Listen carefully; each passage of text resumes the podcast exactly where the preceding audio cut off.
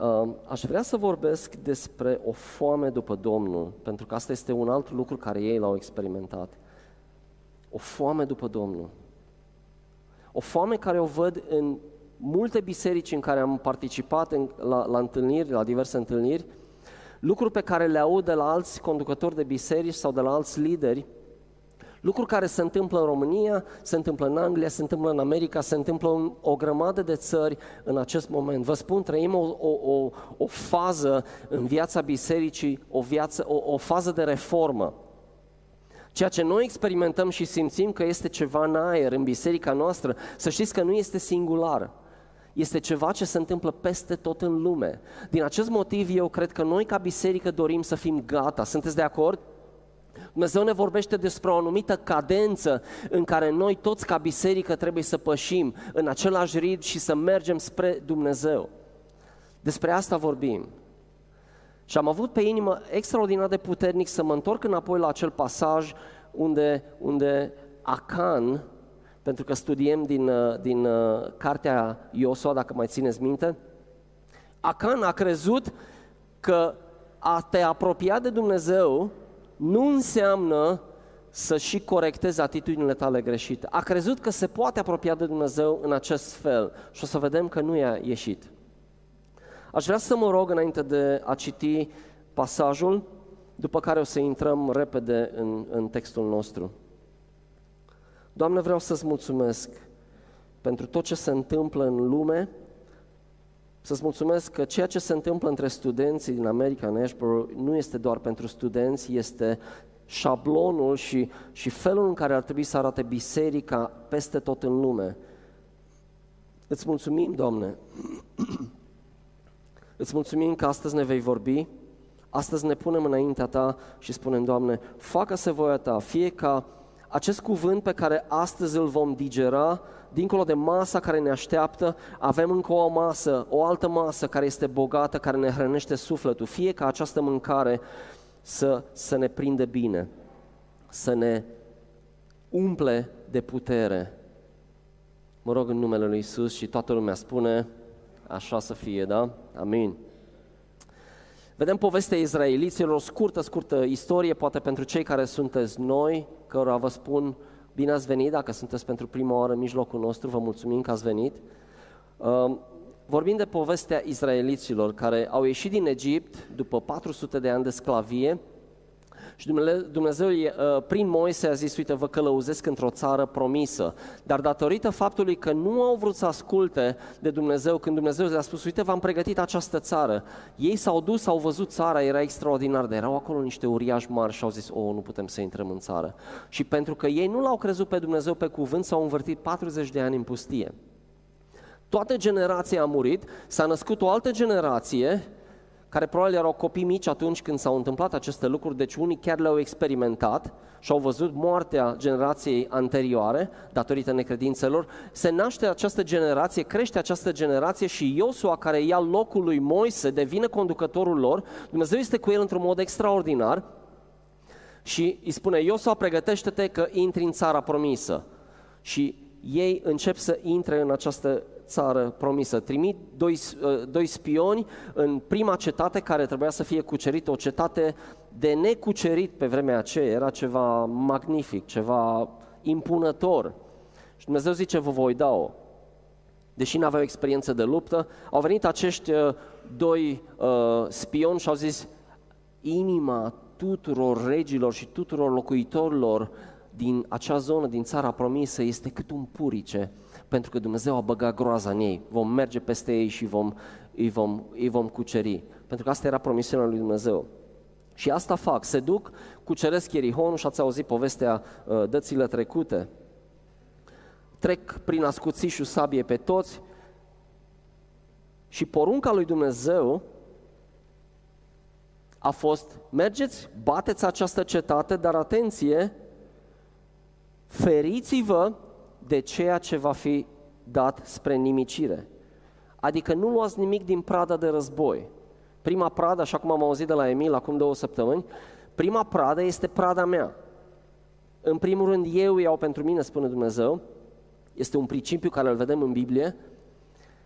după care voi veți putea să luați din pradă, dar prima este a mea. Și era o chestiune de ascultare, nu că Dumnezeu avea nevoie neapărat de aur și de fier și de mai știu eu ce. Era o chestiune de ascultare și acești izraeliți, intrând într-o țară nouă, trebuiau să intre într-un șablon de ascultare care nu l-au trăit părinții lor. Deci, mergeți, bateți cetatea, dar nu puneți mâna pe nimic pentru că este totul al meu. Și textul nostru de astăzi începe în capitolul 7, o să-l citesc uh, pe bucăți, o să spun câteva lucruri după care o să trec mai departe. Copiii lui Israel, spune capitolul 7, începând cu versetul 1, și aici nu se referă la copiii aia mici, ci la oameni din Israel, copiii lui Israel au păcătuit cu privire la lucrurile date spre nimicire, deci au făcut exact ceea ce nu trebuiau să facă. Acan, fiul lui Carmi, fiul lui Zabdi, fiul lui Zerah, din seminția lui Iuda, a luat din lucrurile date spre nimicire. Și Domnul s-a aprins de mânie împotriva copiilor lui Israel. Iosua a trimis din Ierihon niște bărbați la Ai, care este lângă Bet Aven, la răsărit de Betel și le-a zis, suiți-vă și iscodiți țara, da? Au mai făcut asta cu puțin timp înainte. Și oamenii aceia s-au suit și au iscodit cetatea Ai. S-au întors la Iosua și i-au zis, degeaba mai faci să meargă tot poporul, două sau trei mii de oameni vor ajunge ca să bași cetatea Ai. Nu osteni tot poporul, căci oamenii aceia sunt puțini la număr. Aproape 3000 de oameni au pornit, dar au luat-o la fugă dinaintea oamenilor lui Ai. Oamenii din Ai le-au omorât aproape 36 de oameni. I-au urmărit până la poartă, până la Shebarim și i-au bătut la vale. Poporul a rămas încremenit și cu inima moale ca apa. Trezirea lor la realitate a fost absolut imediată. Spune acolo, copiii lui Israel au păcătuit, deși îl menționează pe Ai, pe, pardon, pe, pe uh, Acan, spune că copiii au păcătuit și vorbește la plural. Și ne întrebăm de ce, dacă e păcatul lui Acai, de ce copiii au păcătuit și de ce a trebuit să moară toți acești oameni când doar unul a păcătuit? Trebuia ăla să fie pedepsit. Dar o să vedem că în ochii lui Dumnezeu, atunci când e vorba de o comunitate și așa cum e vorba și de comunitatea noastră, ceea ce facem noi ca indivizi contează foarte mult, are un impact fie pozitiv, fie negativ. Înainte de Ai, de episodul Ai, cetatea Ai, care era o cetate mică, teoretic ușor de cucerit, inima tuturor regilor din acea regiune și a tuturor locuitorilor tremura, însă acum inima izraeliților se muiase ca maioneza, se tăiase ca maioneza, era ca apa. Ce le-a muiat inima lor în, acele, în asemenea hal? Pe lângă faptul că am impresia că ei au considerat că asta era bătălia lor, da? Erau pe, erau pe caimar, cum se spune, da? Tocmai bătuse o cetate de nebătut.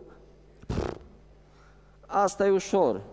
S-au dus la această cetate mică, au nu trimite pe toți, trimite numai câțiva și au luat bătaie, dar au luat-o zdravă. Dar și n-au înțeles care era problema.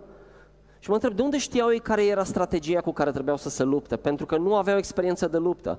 Dacă mai țineți minte, în povestea Ierihon, Dumnezeu le-a dat o strategie foarte, foarte clară, care nu avea nimic de a face cu tactici de luptă, nici din timpul acela și cu atât mai puțin din timpul acesta. Dumnezeu le-a dat o tactică de luptă fără arme, veți cuceri asta fără arme, vor cădea zidurile doar strigând. Asta era puterea lui Dumnezeu, nu era ceva ce ținea de ei. Și ei au zis dintr-o dată, oh, i-am bătut pe ăștia, acum mergem și facem noi strategia noastră. Și au luat-o rău de tot. Și au murit unii dintre ei. Probabil s-au descurcat, ziceau ei, nu-i bai, lasă că e mică cetatea, de seară suntem la cină, probabil le-au spus la neveste, pregătește, nu știu ce, mâncarea mea favorită, că venim. A, o terminăm repede. E bine, nu s-a întâmplat așa. Și totuși, și totuși mă întreb, oare ce trecea lui Acan prin minte în toată această poveste? Oare ce se întâmpla în inima lui? S-a gândit vreodată că poate că el este cauza acestei înfrângeri? Hai să continuăm capitolul 7, începând cu versetul 6.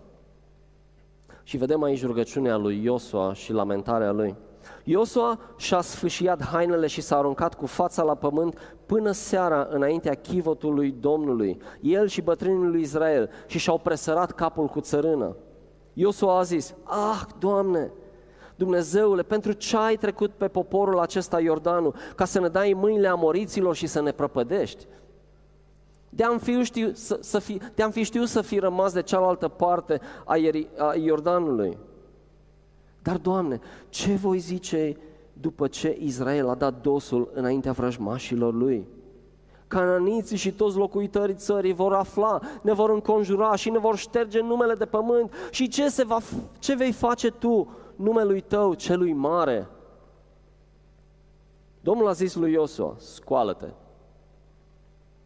Pentru ce stai culcat astfel pe fața ta?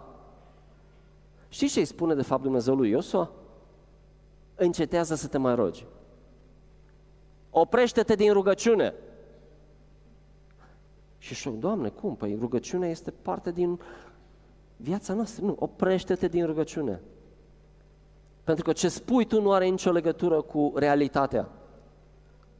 Asta nu este o rugăciune ce faci tu. Și deși Iosua era un lider bun, el abordează această problemă cu o mentalitate absolut veche, la fel ca toți cârcătașii care nu au apucat să intre în țara promisă de pe vremea lui Moise. Dar nu era mai bine, Doamne, să fi rămas noi dincolo de Iordan? Aceeași mentalitate de sclav. O, e prea greu. Uite ce ni s-a întâmplat. Și iată ce, ce importantă este credința. Și vorbim de acea credință constantă. Pentru că emoțiile noastre, când trecem prin situații dificile, ne înșală. Emoțiile noastre ne spun, este prea greu, nu putem, nu avem tot ce ne trebuie, nu, sunt destul, nu suntem destul de mulți, nu suntem destul de puternici, nu avem destui bani, nu putem să facem mai, nu putem să facem mai. Dar în momentul acesta o credință constantă, stabilă, se uită nu la sentimente, la ce experimentăm noi, ci se uită la promisiunea lui Dumnezeu. Se uită la constanța lui Dumnezeu și la promisiunea lui. Aceasta era, de fapt, realitatea. Nu ceea ce au experimentat e și ceea ce spunea Iosua. Realitatea era că Dumnezeu a promis și că ce promite El se întâmplă și atunci ar fi trebuit să caute cauza în altă parte, nu să se lamenteze. Dar Dumnezeu are răbdare cu el, așa cum are și cu tine și cu mine de multe ori când credința noastră slăbește. Deci ar trebui să avem un pic de răbdare uh, față de el. Nu te mai preocupa tu de numele meu, pare să spună Dumnezeu. Nu te mai văicări atât. Aduți aminte, aduți aminte că ți-am spus, nu luați nimic. Nu luați nimic. Și primul lucru care vreau să-l punctez astăzi este citește scrisul mărunt. Citește detaliile. Dumnezeu nu doar a spus du-te și cucerește Ierihonul, a, a spus și cum să o facă și ce să facă după ce îl cucerește. Ei au rămas cu această impresie, mergem și cucerim Ierihonul și marea majoritate au fost ascultători. Dar Acan a zis, eu vreau un mic avantaj față de ceilalți. În aceeași propoziție Dumnezeu le spune, dacă vă uitați în capitolul 6 de la versetul 16, spune, Domnul va da cetatea aceasta în mână. Feriți-vă să luați ceva din ea, veți nenoroci tabăra, dacă veți pune mâna pe ceva. Primele roade sunt ale mele, spune Dumnezeu. Clar? Clar, Doamne, am înțeles. Și ce fac? Exact invers. Nu doar că vei bate cetatea, ci o vei bate cum spun eu să bați, în felul meu. E ca și când Iosua și toți bătrânii care se lamentau acum înaintea lui proștenus jos pe, pe pământ și cu țărână în cap și cu hainele rupte, era ca și când dădeau vina și îl, îl blamau pe Dumnezeu pentru masacrul care s-a întâmplat în mijlocul lor. Dar ei uitase de episodul Ierihon, de dinainte de Ierihon, pardon. Când chiar Iosua s-a întâlnit față în față cu Dumnezeu, cu căpetenia oștirilor, și i-a spus, atenție, pământul pe care calci este un pământ sfânt. Știți ce înseamnă sfânt? Sfânt este că vă iau dintr-un loc și vă separ, vă pun în altă parte. Dar nu vă iau oricum. Vă schimb mentalitatea, vă schimb obiceiurile proaste, vă curăț de păcatele voastre, iar acum sunteți ai mei. Nu este suficient să cauți promisiunile lui Dumnezeu și să le împlinești fără să fii atent la detalii. Pentru că nu vei reuși niciodată fără să fii atent la toate detaliile pe care Dumnezeu le spune. Pământul este sfânt. Adică fiți atenți cum umblați. Pentru că Dumnezeu vine, să știți, în mijlocul ascultării noastre, al sfințeniei noastre și lui Dumnezeu îi place să se descopere și trebuie să băgăm de seamă cum ne comportăm, exact cum, cum a experimentat acest om când a intrat în prezența lui Dumnezeu. A simțit dintr-o dată o nevoie de, de sfințire peste viața lui și de curăție. Pentru că asta se întâmplă atunci când te apropii de Dumnezeu. Și, dragă biserică, noi ne apropiem de Dumnezeu și simțim asta. Și mulți dintre voi o, o, o spuneți. Ei bine, pentru noi înseamnă un nou nivel de sfințenie. Ca biserică și ca și indivizi. Și trebuie să fim pregătiți. Din acest motiv mă simt ca și când Dumnezeu vrea să insistăm pe acest subiect pentru că sfințirea noastră este vitală pentru ceea ce urmează să se întâmple în perioada imediat următoare. Să știți că totul se rezumă la ascultare, la ascultare de Dumnezeu, nu la puterea pe care noi putem să o desfășurăm ca biserică în această luptă și lucrurile care noi le facem. Ascultarea de Dumnezeu determină felul în care noi luptăm și eficiența luptei noastre. Nu mușchii noștri, nu banii noștri, nu faptul că avem o clădire nouă, ne ajută cu nimic dacă noi nu știm să ascultăm de Dumnezeu. Și Dumnezeu ne atrage, ne atrage atenția și ne spune, ascultați bine de mine, fiți sfinți, pentru că eu sunt sfânt. Voi sunteți sfințiți, curățiți de sângele lui Isus. Vă vreau pentru mine, voi sunteți un popor ales pentru mine. Eu stau în mijlocul vostru, dar nu voi sta oricum. Oare ce gândea Acan în tot acest timp? O fi făcut legătura? Probabil că încă nu. Apropo, m-am uitat de curios în, uh, în dicționar să văd ce înseamnă cuvântul acan, originea cuvântului acan de unde vine. Și știți cum se traduce cuvântul acan? Nu știam dacă să râd sau să plâng. Tulburător sau tulburătorul. Cum s-ar plăcea să te cheme tulburătorul?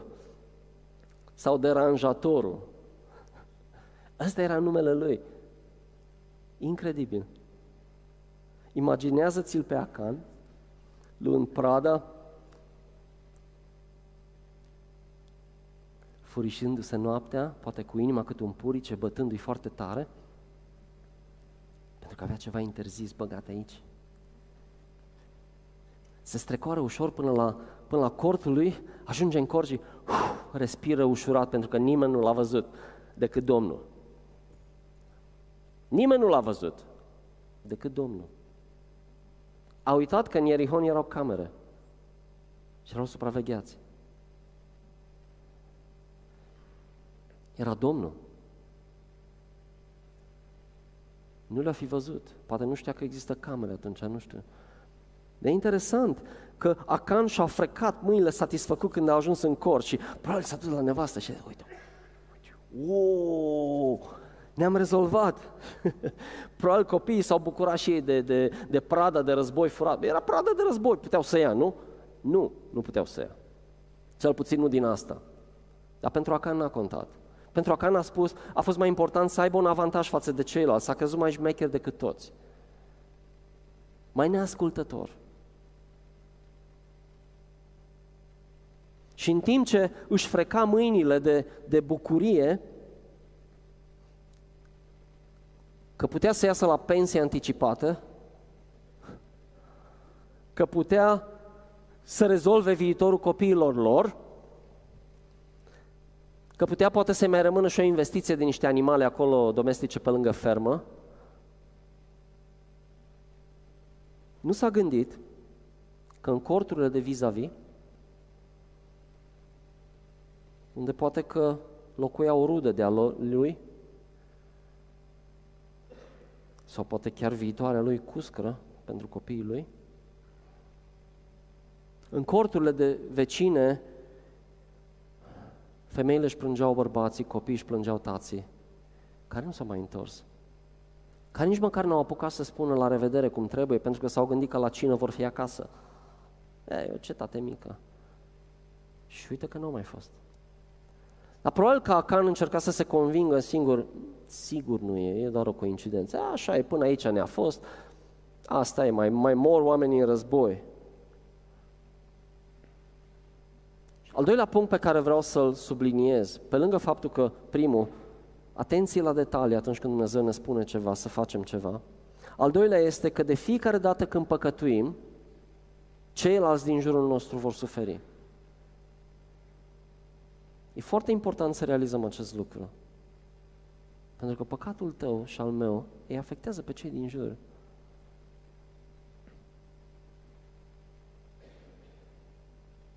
Versetul 11. Continuă Dumnezeu. Israel a păcătuit. Au călcat, la plural, au călcat legământul meu pe care li l-am dat. Au luat din lucrurile date spre nimicire, le-au furat și au mințit și le-au ascuns printre lucrurile lor. Și mai apoi vine explicația în versetul 12, mai clară. De aceea, copiii lui Israel nu pot să țină piept vrăjmașilor lor. Vor da dosul în fața vrăjmașilor lor, căci sunt dați spre nimicire.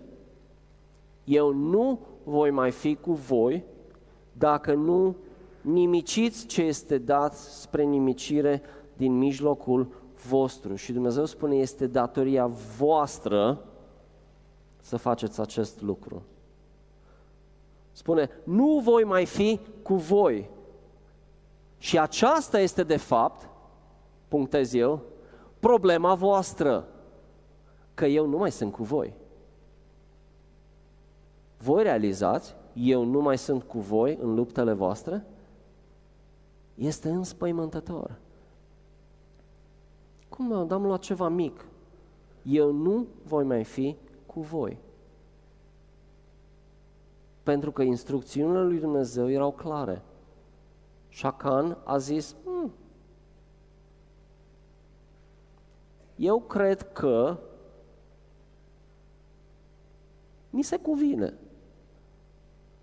Știu, a spus Dumnezeu, dar vezi ce fain e mantaua, cum poți să o lași acolo? Nu voi mai fi cu voi. Și versetul 13, scoală-te, sfințește poporul, spune-le, sfințiți-vă, atenție, pentru mâine. Căci așa zice Domnul Dumnezeul lui Israel, în mijlocul tău este dat spre nimicire Israele. Este un lucru dat spre nimicire. Nu vei putea să ții piept vrăjmașilor tăi până când nu vei scoate lucruri dat spre nimicire din mijlocul vostru. Acan, cu tine vorbesc. Acan, cu tine vorbesc. Și mă întreb oare de ce nu fi recunoscut Acan păcatul lui imediat? Pentru că până acum știa că probabil din cauza lui s-a întâmplat ce s-a întâmplat. Cine știe, poate, poate, cine știe poate scăpa doar cu o mustrare. Vedeți bunătatea lui Dumnezeu. Dumnezeu putea să-l trăznească pe loc acolo, pe Acan. Când a pus mâna pe obiectele alea acolo să moară. Și totuși n-a făcut-o. I-a dat timp lui Acan și spune prin Iosua, mâine. Mai avea o noapte la dispoziție.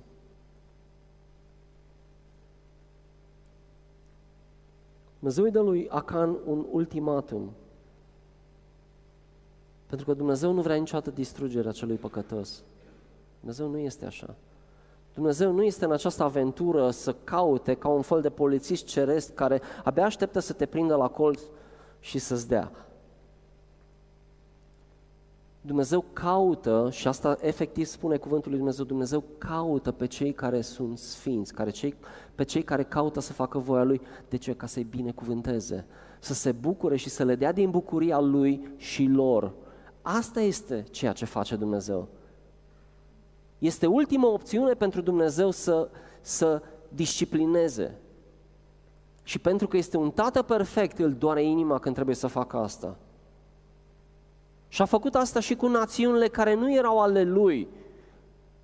Dacă citiți Vechiul Testament și prorocii de acolo, să vedeți că a vorbit și cu Babilonul, a vorbit și cu Egiptul, a vorbit și cu o grămadă de alte națiuni. Măi, întoarceți-vă la mine! Chiar dacă nu sunteți națiunea pe care am ales-o, cum este Israelul, întoarceți-vă la mine. Și le-a dat mult timp, mult timp, mult timp, timp să se răzgândească. Acesta este Dumnezeu. Și al treilea lucru, am zis, primul, citește detaliile, citește ce e scris cu litere mici, exact ca într-un contract, da? Fii atent la detalii. Mai apoi, păcatul tău afectează întotdeauna pe ceilalți. Al treilea lucru și ultimul care vreau să-l subliniez este păcatul ne va ajunge totdeauna din urmă. Totdeauna, fără excepție. De aia păcatul nu trebuie pus la păstrat și nu trebuie ascuns, ținut la întuneric, pentru că o să fac exact ce fac ciupercile la întuneric și la omezeală. Mucegăiesc, se împut. Acan, cu tine vorbesc.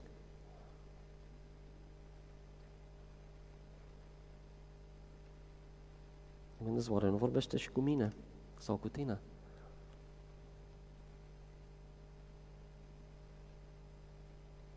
Dumnezeu dă o lecție întregului popor aici și nu numai lui Acan. Vreau să fiți serioși. Vreau să călcați pe urmele mele, pentru că voi sunteți pe pământ sfânt. Pentru că știm Brașov, umblăm pe pământ sfânt. Este o minune că suntem astăzi aici. Este o bucurie și este doar, da, doar datorită binecuvântării lui Dumnezeu. Să luăm în serios asta. Să ne bucurăm. Pentru că atunci când îl urmăm pe Dumnezeu, El ne dă bucurie. Dar să o facem din toată inima.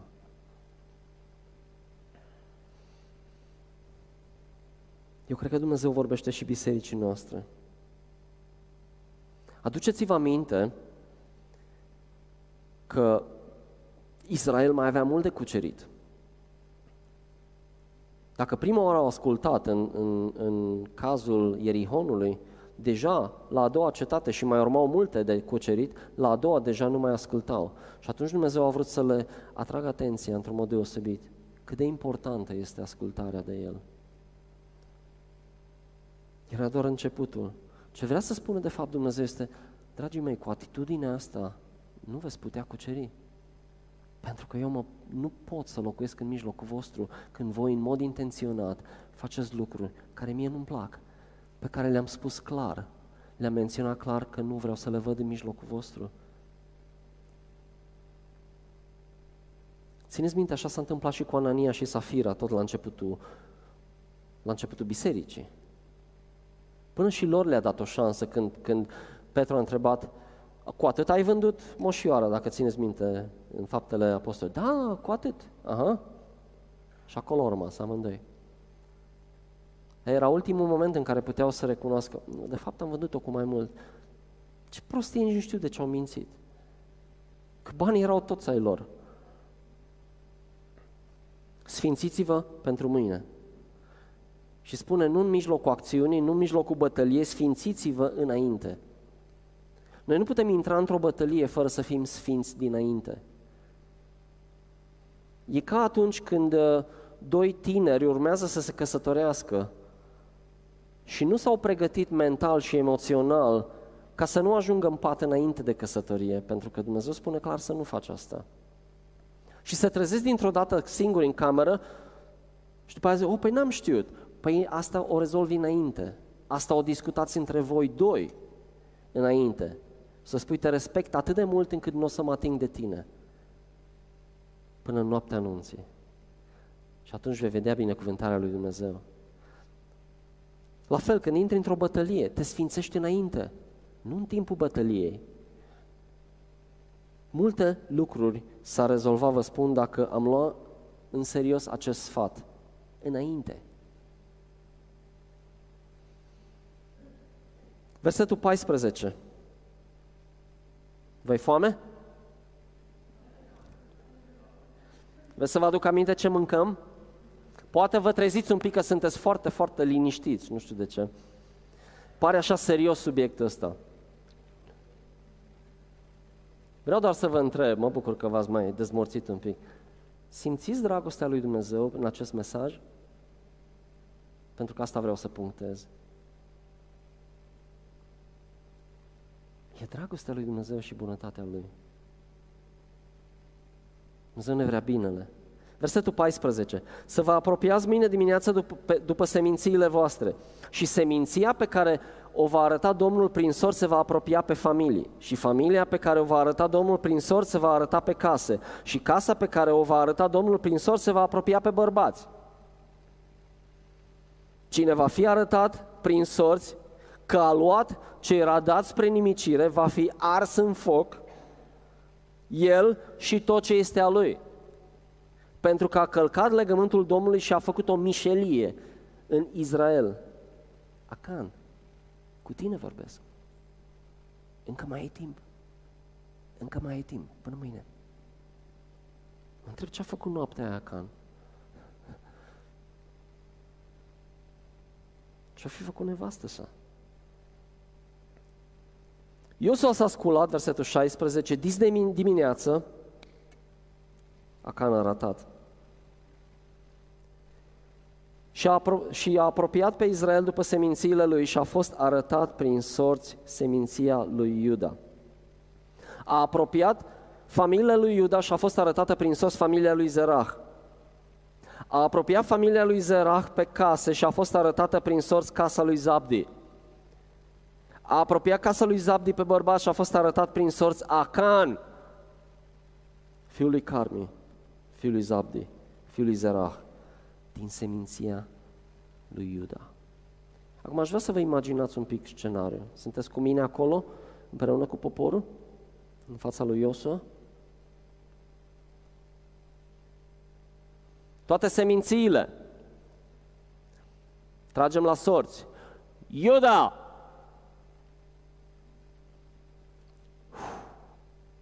Toate celelalte seminții respiră ușurate, mai puțin seminția lui Iuda. Zerah! Tot neamul lui Iuda respiră ușurat, mai puțin familia lui Zerah. Zabdi! Toate casele lui Zerad respiră ușurate, mai puțin familia lui Zabdi.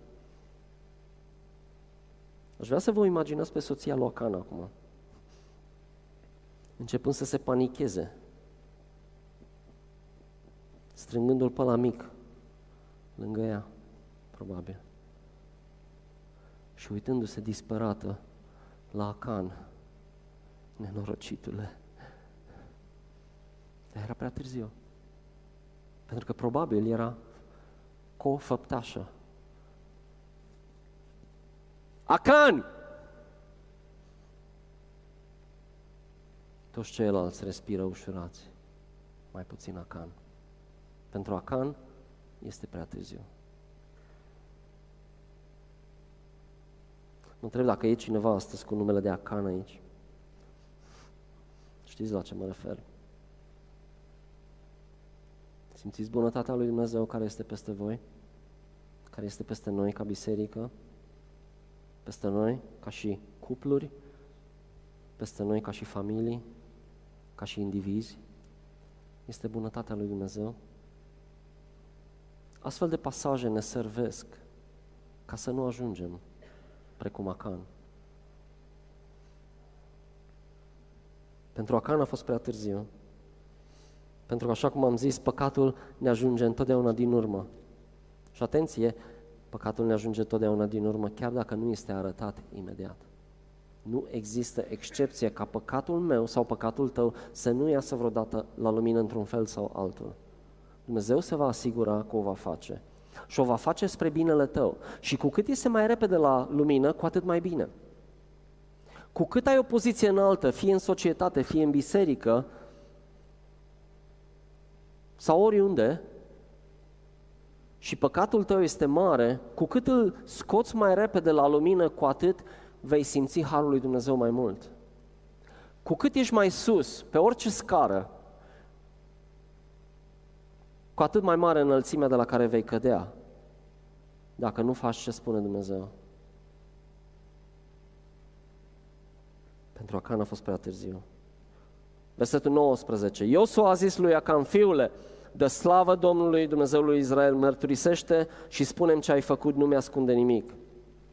Acan a răspuns lui Iosua și a zis, Este adevărat că am păcătuit împotriva Domnului Dumnezeului lui Israel și iată ce am făcut. Am văzut în pradă o manta frumoasă de șinear, 200 de sicli de argint și o placă de aur, în greutate de 50 de sicli.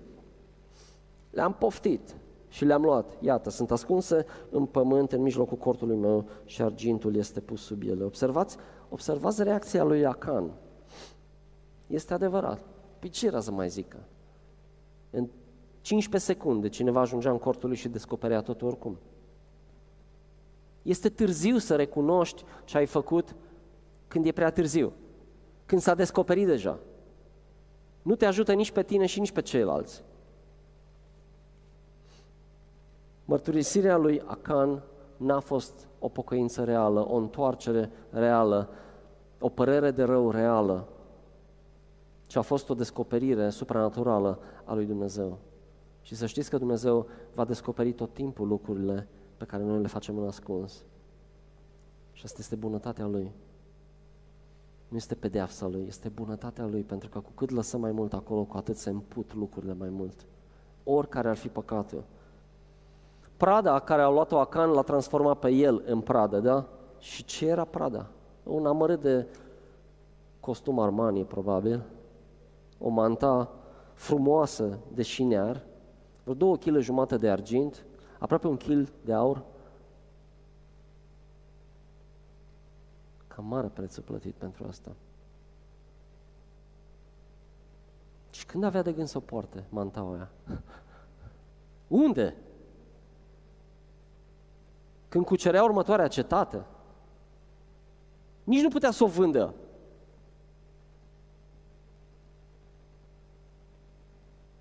Nu poți lua lucruri blestemate, interzise clar de Dumnezeu și să aștepți binecuvântări. Păcatul este blestemat și aduce cu sine blestemul. La fel cum nu poți flirta cu o persoană de sex opus dacă ești căsătorit sau dacă nu ești. Și cealaltă persoană este. Și să ai impresia că totul e ok. Așa cum nu poți consuma pornografie fără să nu te afecteze și pe tine și pe cei din jur. Și să știți că este ceva spiritual, chiar vineri am văzut la cursul de căsătorie. Vorbește de, de bărbați, în special de bărbați care consumă pornografie, vorbind de, de bărbați căsătoriți care consumă pornografie. Poate unii dintre voi mai tineri vă gândiți, a, după ce mă căsătoresc nu o să mai am problema asta. Nu.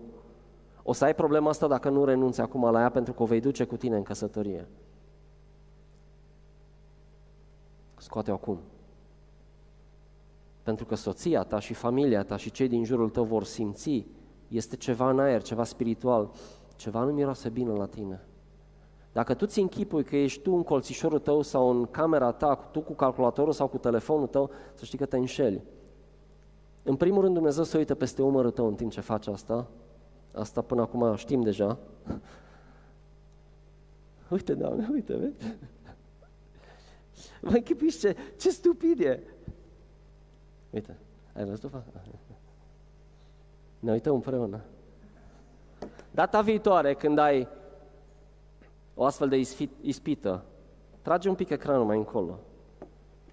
Sunt și îngeri care vor să vadă și e și Dumnezeu care vede. E ridicol, nu? Dar e adevărat. Nu poți pretinde că alcoolul sau alte vicii nu te afectează și nu-i afectează și pe cei din jurul tău. Te min singur. Numai un pic. Dumnezeu a spus clar, nu fi, nu fi controlat de alcool. Nu, numai un pic și numai eu când sunt singur, știi? Nu, asta te va controla și va afecta și pe alții. Nu poți bârfi, nu poți critica, nu poți să judeci și să aștepți să ai o viață fericită. E principiul semănării și recoltei. Mihai îmi povestea că a venit ieri târziu de la semăna. Mă întreb dacă a semănat porum ce o să culeagă. Porumb. Să dea Dumnezeu. De 100 de ori mai mult decât ai semăna, Mihai, și Dumnezeu o să facă asta pentru generozitatea ta, dar asta e altă poveste. Dar dacă plantezi ce trebuie, iese ce trebuie. Nu poți să neglijezi dărnicia și să aștepți belșug. Nu poți să vii la biserică și să zici, eu nu dau, nu e important pentru mine și totuși să aștepți binecuvântare de la Dumnezeu. Dumnezeu nu o să zică să te tragă de ureche vreodată ce faci, de ce nu dai. Nu, Dumnezeu nu face asta și nici noi nu facem asta. Dar o să vezi că dintr-o dată amenziile alea care le tot luai și găurile alea în buzunar pe unde se tot scurg banii, păi dar unde sunt banii mei? Se cos cumva și scap de amenzi și papucii copiilor nu se mai strică și sănătatea ta parcă e mai bună și nu mai trebuie să investești atâta în sănătatea ta. De ce? Pentru că ești generos. Este un principiu. E un singur loc în Biblie unde Dumnezeu vorbește despre bani și zice, dați-mi și vă voi deschide zăgazurile cerurilor datorită bunătății voastre, generozității voastre. Noi nu putem să dăm mai mult decât ne dă Dumnezeu. Nu poți pretinde să ai o viață spirituală cu mari realizări fără să asculți de Dumnezeu și mă apropii de final, promit.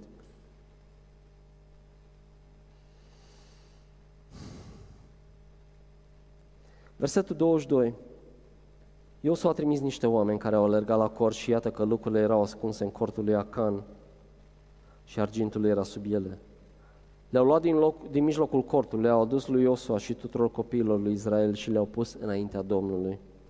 Iosua și tot Israel împreună cu el au luat pe Acan, pe fiul lui Zerah, argintul, mantaua, placa de aur, pe fiii și fiicele lui Acan, boii lui, măgarii lui, oile, cortului și tot ce era a lui și i-au suit în Valea Acor. Iosua a zis, pentru ce ne-ai nenorocit?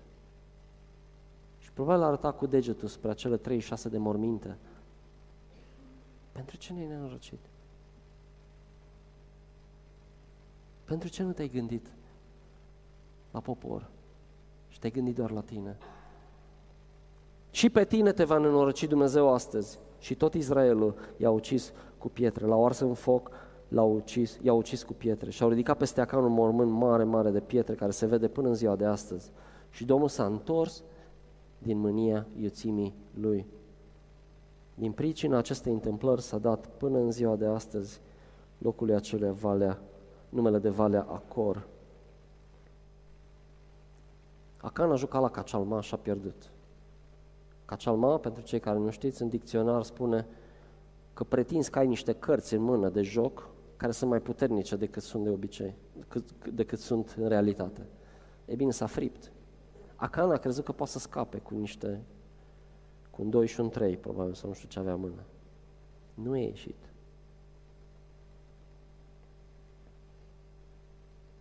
Aici e o lecție mult mai importantă și am menționat înaintarea poporului Israel și am, am menționat și înaintarea bisericii noastre. Dar să știți că este la fel și când cineva se întoarce cu fața spre Dumnezeu. Aș vrea să chem echipa de laudă în față.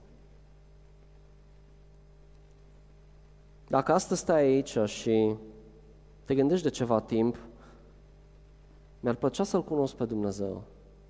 Vreau să știi că Dumnezeu este un Dumnezeu sfânt, un Dumnezeu care este preocupat ca gunoiul din viața ta să fie dat la o parte, ca ție să-ți meargă bine. Dumnezeu știe că ceea ce țin viața ta și vina pe care o ai te îndepărtează de El și te împiedică să ai o viață de calitate. Tu oricând poți să renunți. Nu aștepta până mâine. Dacă Dumnezeu îți vorbește astăzi și vrei să scapi de păcate, dacă simți că te, ești îngreunat, dacă astăzi ești creștin și îl urmezi deja pe Dumnezeu de ceva timp și totuși te lupți cu anumite lucruri, aș vrea să vă invit să ne rugăm împreună astăzi. Și să facem într-un mod serios. Dumnezeu este aici, puterea lui Dumnezeu este aici și vă spun, puterea lui Dumnezeu eliberează. Am auzit de lanțuri care cad, ele cad, să știți. Păcate sunt iertate. Dacă vrei să începi o viață cu Dumnezeu, vreau să te încurajez. Când vom încheia astăzi, să vii și ne rugăm pentru tine. Dacă te simți mizerabil și vrei să scapi, să știi că onestitatea, smerenia, frica de Domnul, foamea după Domnul sunt totdeauna răsplătite de El. J.I. Packer, dacă îl știți, a spus despre viața creștină că înseamnă să străiești întreaga viață înaintea Lui. Asta înseamnă. Și pentru asta a murit Isus. Isus a murit, închipuiți-vă, Isus a murit pentru păcatul lui Acan, dar Acan n-a vrut să beneficieze de el. Isus a murit pentru păcatul tău, beneficiază de el, pentru că nu este prea târziu. Isus a murit, atât de grav era ce ai făcut, încât Isus a murit. Și El îți oferă acest sacrificiu și spune, uite, dacă schimbi sacrificiul meu cu păcatul tău, vei fi mântuit, vei fi cu mine în cer. Și Isus este, dacă vreți, chiar între binecuvântare și blestem, între iad și cer. El este poarta și prin El trebuie să intri. Și dacă deja l-ai cunoscut și ai fost mântuit, tot prin El trebuie să intri ca să primești o viață din belșug și să fii iertat de lucrurile care știi că nu sunt ok în viața ta. Dragii mei, Dumnezeu ne cheamă la sfințenie astăzi și vreau să ne ridicăm în picioare. Pentru că chemarea lui Dumnezeu de acum câteva mii de ani, amplificată mai apoi de, de chemarea lui Isus când a fost pe pământ și mai apoi de biserică în ultimele 2000 de ani este aceeași. Și pentru unii s-ar putea să fie târziu dacă mai așteaptă. Vă spun, nu mai așteptați. Că n-aveți de ce. Niciodată nu poți să strângi un șarpe la piept, spune Biblia, și să nu fii mușcat. Așa este păcatul, este parșiv. Păcatul te ține rob și păcatul este scos în momentul în care îl scoți la lumină și îl mărturisești. Este fantastic. E ca un șobolan din ăla când a prins lumina în beci, fug. Așa este păcatul. Dar a prins lumina și păcatul dispare. Aș vrea să ne închinăm Dacă ai o foame după Dumnezeu și vrei să începi o viață cu El, dacă ceea ce ai auzit astăzi sau poate de ceva timp te, te frământă și vrei mai mult de la Dumnezeu, poate n-ai experimentat niciodată cum este să fii complet iertat și iubit de Dumnezeu, vreau să te invit în față astăzi. Nu o să insist prea mult, dar vreau să te rog să accepti provocarea lui Dumnezeu. Nu ai de ce să-ți fie rușine. Vino astăzi în față și ne vom ruga pentru tine. Și dacă te lupți cu ceva, cu o anumită provocare din viața ta, vino în față și ne rugăm și pentru tine.